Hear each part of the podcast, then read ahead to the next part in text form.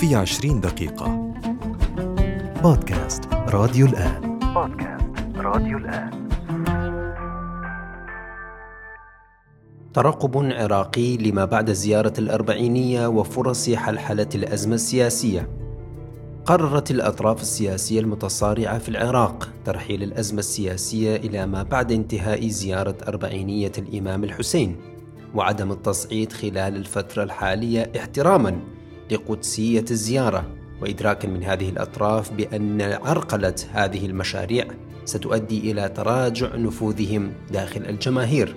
وجاء هذا القرار أيضا بعد الصدامات المسلحة وحرق مقارات الفصائل والميليشيات واقتراب الأوضاع من الانزلاق إلى حرب مفتوحة بين التيار الصدري والأطراف الموالية لإيران من الميليشيات والفصائل المسلحة.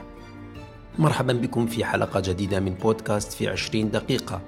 نتحدث فيها عن فرص حلحلة الأزمة السياسية بعد انتهاء زيارة الأربعينية وترقب العراقيين لخطوات الأطراف السياسية وجديتها في معالجة الأزمات والمشاكل التي يمر بها العراق.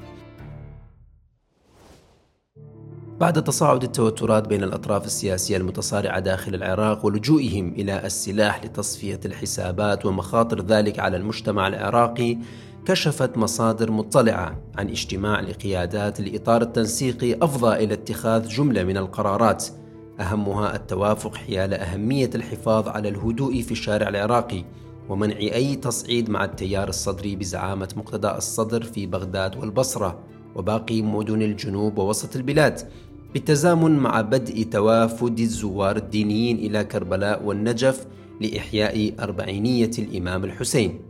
وضرورة ترحيل الأزمة السياسية إلى ما بعد زيارة الأربعين التي توافق السابع عشر من شهر سبتمبر أيلول الحالي والتوجه لاحتواء أي تصعيد حتى لو بادر التيار الصدري لذلك وعدم الرد وتوجيه أعضاء التحالف بوقف تبادل الرد مع الصدريين عبر وسائل الإعلام احتراما للمناسبة الدينية ومنع تعكير أجواء الزيارة إلى كربلاء. ويدرك قادة الأطراف السياسية في العراق أهمية وقدسية الزيارة الأربعينية في الوجدان الشيعي سواء داخل العراق أو خارجه. ويتجنب هذه الأطراف أن تتسبب بعرقلة هذه الزيارة أو إحداث مشاكل قد تعيق الزائرين ما سيؤدي إلى تراجع شعبية هذه الأطراف جماهيريا وتحميلهم مسؤولية تخريب الزيارة الدينية.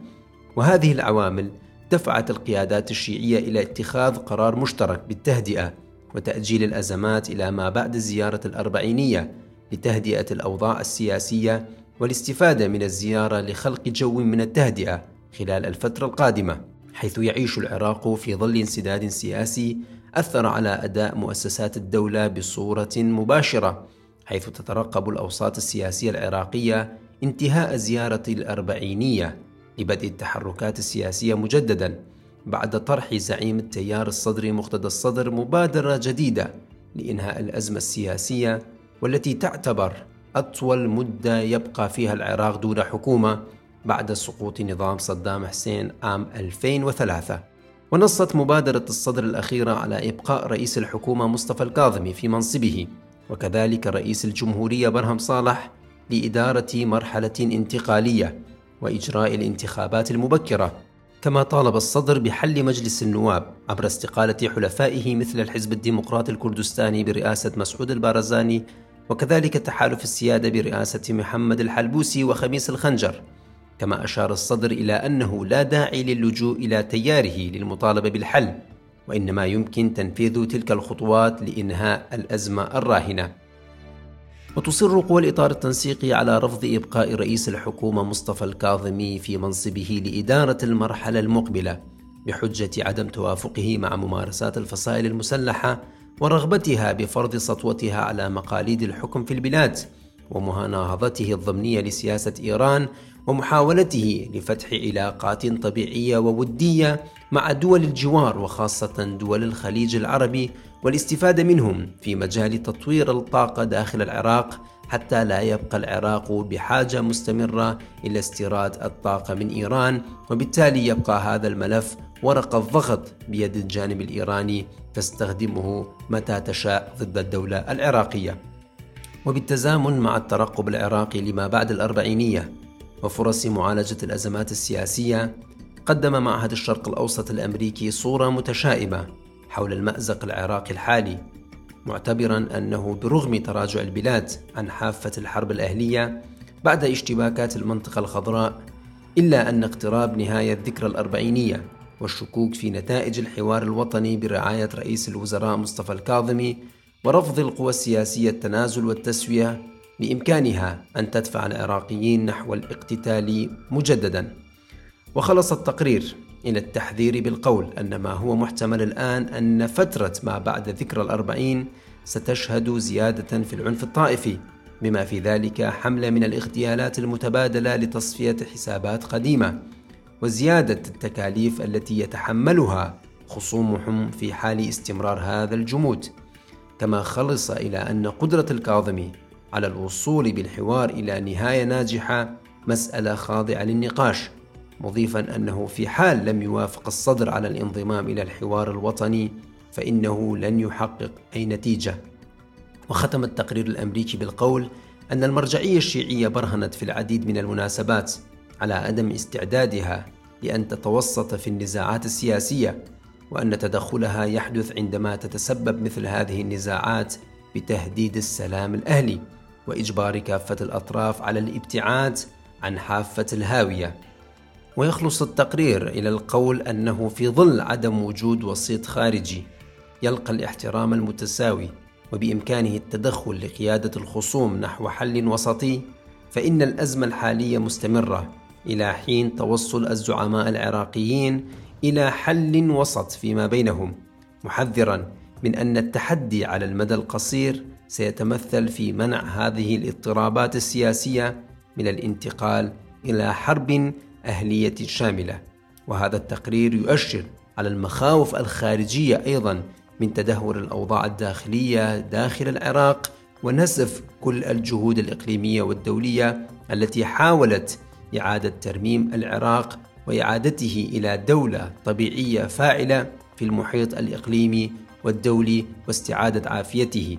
بينما أن الاضطرابات السياسية تنسف هذه الجهود وتؤدي بالعراق إلى الهاوية ونحو حرب جديدة بعد الصراع المدمر الذي خاضه العراق مع تنظيم داعش الإرهابي والذي تسبب بأضرار بالغة وجسيمة يدفع العراقيون آثارها ونتائجها حتى اليوم الحالي. وللمزيد حول هذا الموضوع والنقاش حول هذه السيناريوهات نتحدث مع الكاتب والمحلل السياسي العراقي الدكتور فاضل البدراني ونسأله أولا الأزمات مؤجلة إلى ما بعد الزيارة الأربعينية.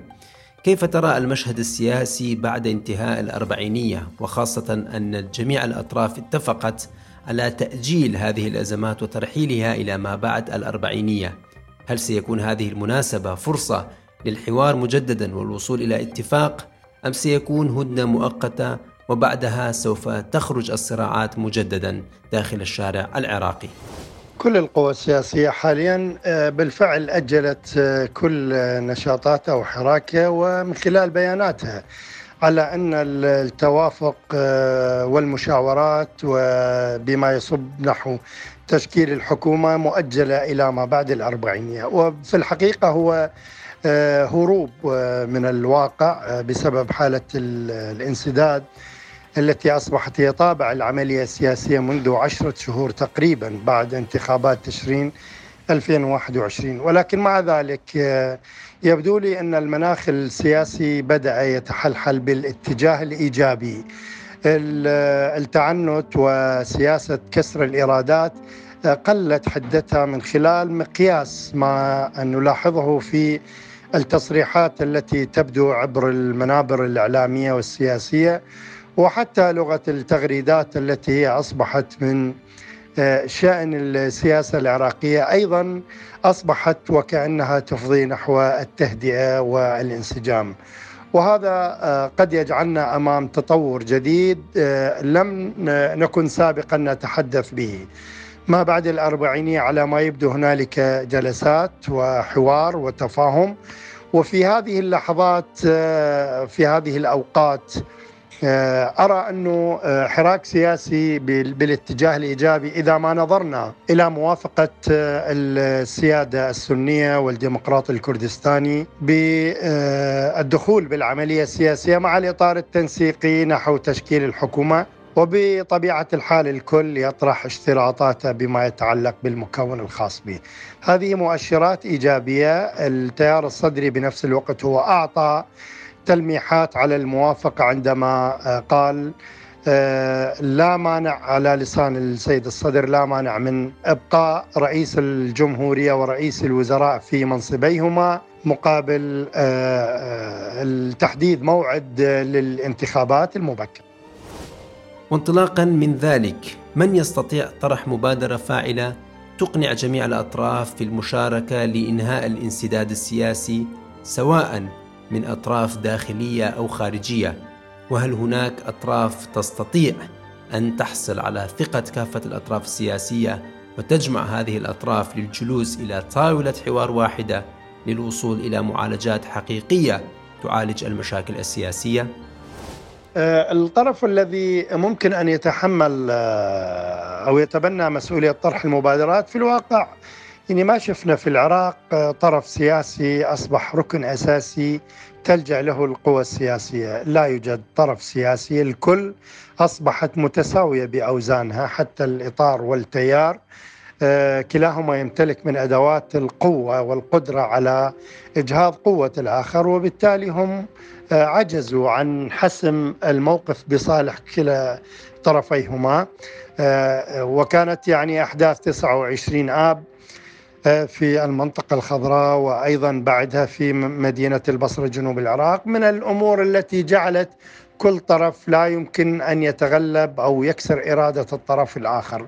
هذه أصبحت آه، أمور آه، عملية واقعة أمام الماثلة أمام الجميع. وهي في الحقيقة مشكلة الإطار والتيار هي هذه المشكلة التي أخرت آه، الأمور. أعتقد حتى في الجانب الكردي لا آه، في مشكلة كبيرة معقدة مثل ما لاحظناها في بغداد بين التيار والإطار. الطرف الوحيد الذي ممكن أن يعول عليه دبلوماسيا هي الأمم المتحدة لعبت هذا الدور. وحتى الولايات المتحدة الأمريكية كان لها دور كبير من خلال زيارة وكيل وزارة الخارجية لشؤون الشرق الأوسط وبقت في العراق تقريبا ستة أيام. هذا دليل على أنها وأفصحت هي بلسانها أنها حملت رسالة من الرئيس الأمريكي جو بايدن ومن كبار المسؤولين في واشنطن للقاده السياسيين العراقيين بضرورة التحلي بالتهدئة والصبر واللجوء إلى التفاوض هو الحل الوحيد للأزمة العراقية، طبعا هنالك قضايا أخرى قد يكون لا أستبعد أن تكون في تحذيرات بأنه آه، العراق في حال وسط لهذا الأمر ممكن تدويل القضية العراقية. الأمم المتحدة لعبت دور كبير في هندسة الأمور وتقريب وجهات النظر وهذا هو الطرف المعول عليه. حقيقة يعني ما لمسنا طرف سياسي عراقي. أما الأطراف الدولية آه، سواء الولايات المتحدة الأمريكية أو إيران كانوا سابقا تأثيرهم تأثير مؤثر وواضح. من حيث القوة يعني من حيث طرح بعض الملفات من حيث التأثير في المشهد العراقي. هذه المرة دورهم أضعف من من السابق. ولذلك يعني الوجود الأمريكي وزيرة الخارجية وكيل وزارة الخارجية الأمريكية آه، كانت حلولهم حلول آه، دبلوماسية تقريب وجهات النظر. واليوم السفارة الأمريكية طرحت في بيانها أن الولايات المتحدة الأمريكية مع 11 سفارة دولية وشركات عالمية تتبنى عملية الإصلاح الاقتصادي وتشجيع الاستثمار في العراق. هذه واحدة من المبادرات التي ممكن أن نعول عليها قربت وجهات النظر وخففت من حدة الاحتقان السياسي في العراق. وأخيرا هل يتحمل العراق إعادة إحياء التوافقية والمحاصصة في ظل الأوضاع الحالية؟ أم يتطلب الأمر تغييرا جوهريا لتجنب الانهيار؟ التوافقية آه، أصبحت عرف سياسي أقوى من القانون آه، ما بين القوى السياسية لأن العراق منذ مجلس الحكم في 2003 الغزو والاحتلال الأمريكي صنف العراق على أساس طوائف ومكونات وفي الواقع آه، درجت عليها العملية السياسية ونشأة الأحزاب السياسية وفكر المواطن نشأ وتأهل على هذا الموضوع الخاطئ. يعني بعيدا عن الجانب الوطني وهي باقية لحد هذه اللحظة محاولات السيد مقتدى الصدر بتغيير هذا المشهد السياسي من توافقي مكوناتي آه، فيه اختلالات شجع على الأزمات شجع على الانسداد شجع على الفساد شجع على الطائفية شجع على تراجع الاقتصاد العراقي آه، في كل الأمور العراق تراجع. لكن محاولات السيد الصدر آه، ما حقيقة يعني حاول ولكن بالنتيجة أيضا نحن الآن على ما يبدو نسير باتجاه تشكيل حكومة توافقية رئيس البرلمان للسنة رئيس الوزراء للشيعة ورئيس الجمهورية للكرد. آه، وطبعا الكابينة الوزاري أيضا بما فيها الأقليات. هذه في الواقع يعني أصبحت مسألة آه، ضاغطة ومن الصعوبة تغييرها إلا إذا آه، انتصرت حركة تشرين وقضت أو تخلصت من الأحزاب السياسية.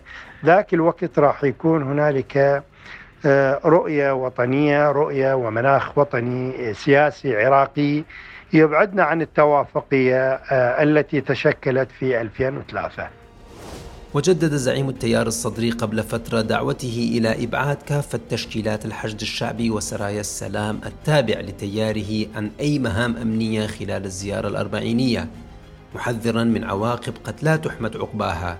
في حال لم يحصل ذلك كما دعا كافة الصدريين والمؤيدين لتياره إلى التعاون مع القوات الأمنية والالتزام بتوجيهاتها إلا أن المظاهر المسلحة للفصائل ما زالت واضحة ولم يتم الاستجابة لدعوة الصدر حيث يستمر الحشد الشعبي في نشر نشاطاته وقيامه بواجبات أمنية خلال الزيارة في مدينة كربلاء. كما تحاول استغلال هذه الزيارة للتسويق لنفسها ونشر نشاطاتها بين الزائرين. وهذا بلا شك يؤدي إلى تصاعد التهديدات والمخاوف من تجدد الصدامات والاشتباكات المسلحة بين الأطراف المتصارعة نتيجة لبقاء التوتر السياسي والاتفاق على آلية لإدارة المرحلة القادمة.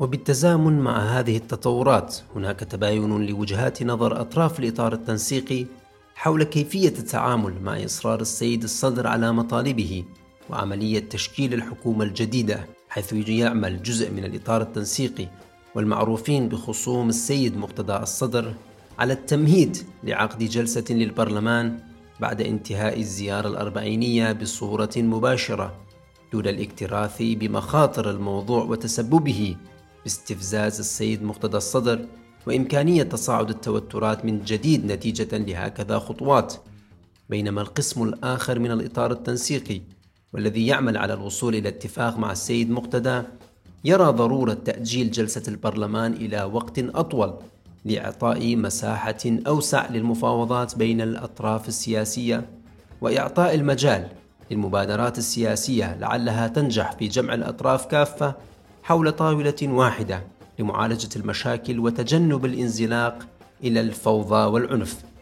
كما أن الإطار التنسيقي يدرك تماما قوة السيد مقتدى الصدر وقدرته على تكرار مشهد اقتحام البرلمان من جديد في حال اتخذ الإطار خطوات تصعيدية دون أي حساب لمطالب السيد مقتدى الصدر. يحتاج العراق إلى طريقة جديدة في الإدارة والحكم لتجنب أخطاء الماضي وإبعاد البلاد عن سيناريوهات الانهيار والانزلاق إلى الفوضى، حيث يؤكد الأطراف المستقلة أيضا نيتهم إلى الخروج في تظاهرات شعبية بعد الأربعينية لمطالبة القوى السياسية بتفضيل مصالح العراق والعراقيين على المصالح الحزبية والفئوية والأجندة الخارجية والاتفاق على تشكيل حكومة قوية ووطنية قادرة على الاستجابة لمطالب المواطنين وتحقيق الحد الأدنى من الخدمات وفرض السيادة وحصر السلاح بيد الدولة. وبينما يسعى طيف سياسي لتحقيق هذه المطالب ولو بصورة جزئية وبطريقة تدريجية يصر الإطار التنسيقي المقرب من إيران على إبقاء المحاصصة والتوافقية ورفض أي تغيير في طبيعة الحكم وعدم الاكتراث بالنتائج السلبية وتأجيج الشارع مجددا في حال الإصرار على تحصيل المكاسب والمنافع السياسية وتشكيل حكومة ضعيفة تتحكم فيها الأحزاب السياسية ولا تستطيع تحقيق وعودها وتعهداتها التي تقطعها للمواطنين. أحدثت زيارة الأربعينية الدينية تحولا نوعيا في المشهد السياسي العراقي بين الأطراف المتخاصمة فبينما كانت الأطراف المتصارعة تواجه بعضها البعض بالرصاص الحي قبل أسابيع اجتمعت اليوم وهي تسير مع بعض إلى كربلاء في مشهد يوضح بأن ما يجمعه الدين يفرقه السياسة حيث يترقب المواطنون العراقيون اليوم بحذر ما سيؤول إليه الأوضاع السياسية بعد انتهاء الزيارة الأربعينية. بعدما قررت القيادات الرئيسية للأحزاب الشيعية المتصارعة تأجيل وترحيل الأزمة السياسية إلى ما بعد الأربعينية في انتظار فرص ومفاوضات ومبادرات جديدة قد تساهم في معالجة الأزمة السياسية الراهنة التي أدخلت البلاد في أطول انسداد سياسي منذ 2003 إلى هنا ننتهي من حلقة هذا الأسبوع من بودكاست في 20 دقيقة تحدثنا فيها عن ترقب العراقيين لما بعد الزيارة الأربعينية والفرص المحتملة والسيناريوهات لمعالجة الأزمة الراهنة وتشكيل حكومة قوية ووطنية قادرة على معالجة كافة المشاكل والأزمات السياسية. شكرا لكم لحسن الاستماع وإلى اللقاء في الحلقات القادمة